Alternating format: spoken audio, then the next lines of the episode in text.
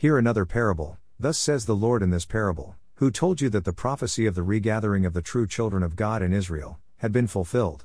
If indeed the Israel of God had regathered, where is David, my firstborn, and his eternal kingdom among them? For the children of Israel shall abide many days without king or prince, without sacrifice or sacred pillar, without ephod or teraphim. Afterward the children of Israel shall return and seek the Lord their God and David their king. They shall fear the Lord and his goodness in the latter days. Hosea 3 4 5. Thus says the Lord God Surely I will take the children of Israel from among the nations, wherever they have gone, and will gather them from every side and bring them into their own land, and I will make them one nation in the land. They shall not defile themselves any more with their idols, nor with their detestable things, nor with any of their transgressions, but I will deliver them from all their dwelling places in which they have sinned, and will cleanse them. Then they shall be my people, and I will be their God. David my servant shall be king over them, and they shall all have one shepherd, they shall also walk in my judgments and observe my statutes, and do them. Ezekiel 37 21 28. Now hear this. As it was in the beginning, so it shall be in the end.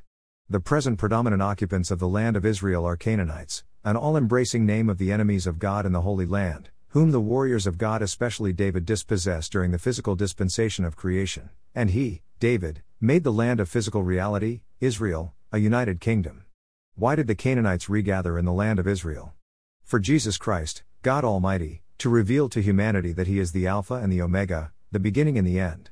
In other words, He, God, wants humanity to realize that the only person who can completely dispossess the Canaanites of today as it happened in the physical dispensation of creation, so that the holy city of God, the New Jerusalem, can anchor on the land of Israel, is the end time David, the son of the glorified Jesus, Revelation 21 7 NKJV.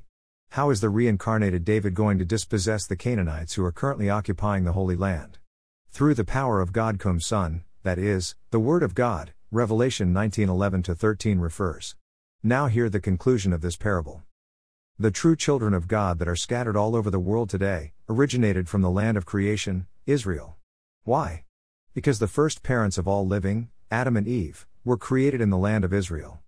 By virtue of that, all human beings, both dead and living, are therefore Israelites by origin. That is why the new heaven and the new earth shall be called the new Israel, with the heavenly Jerusalem as its eternal capital. God come Son.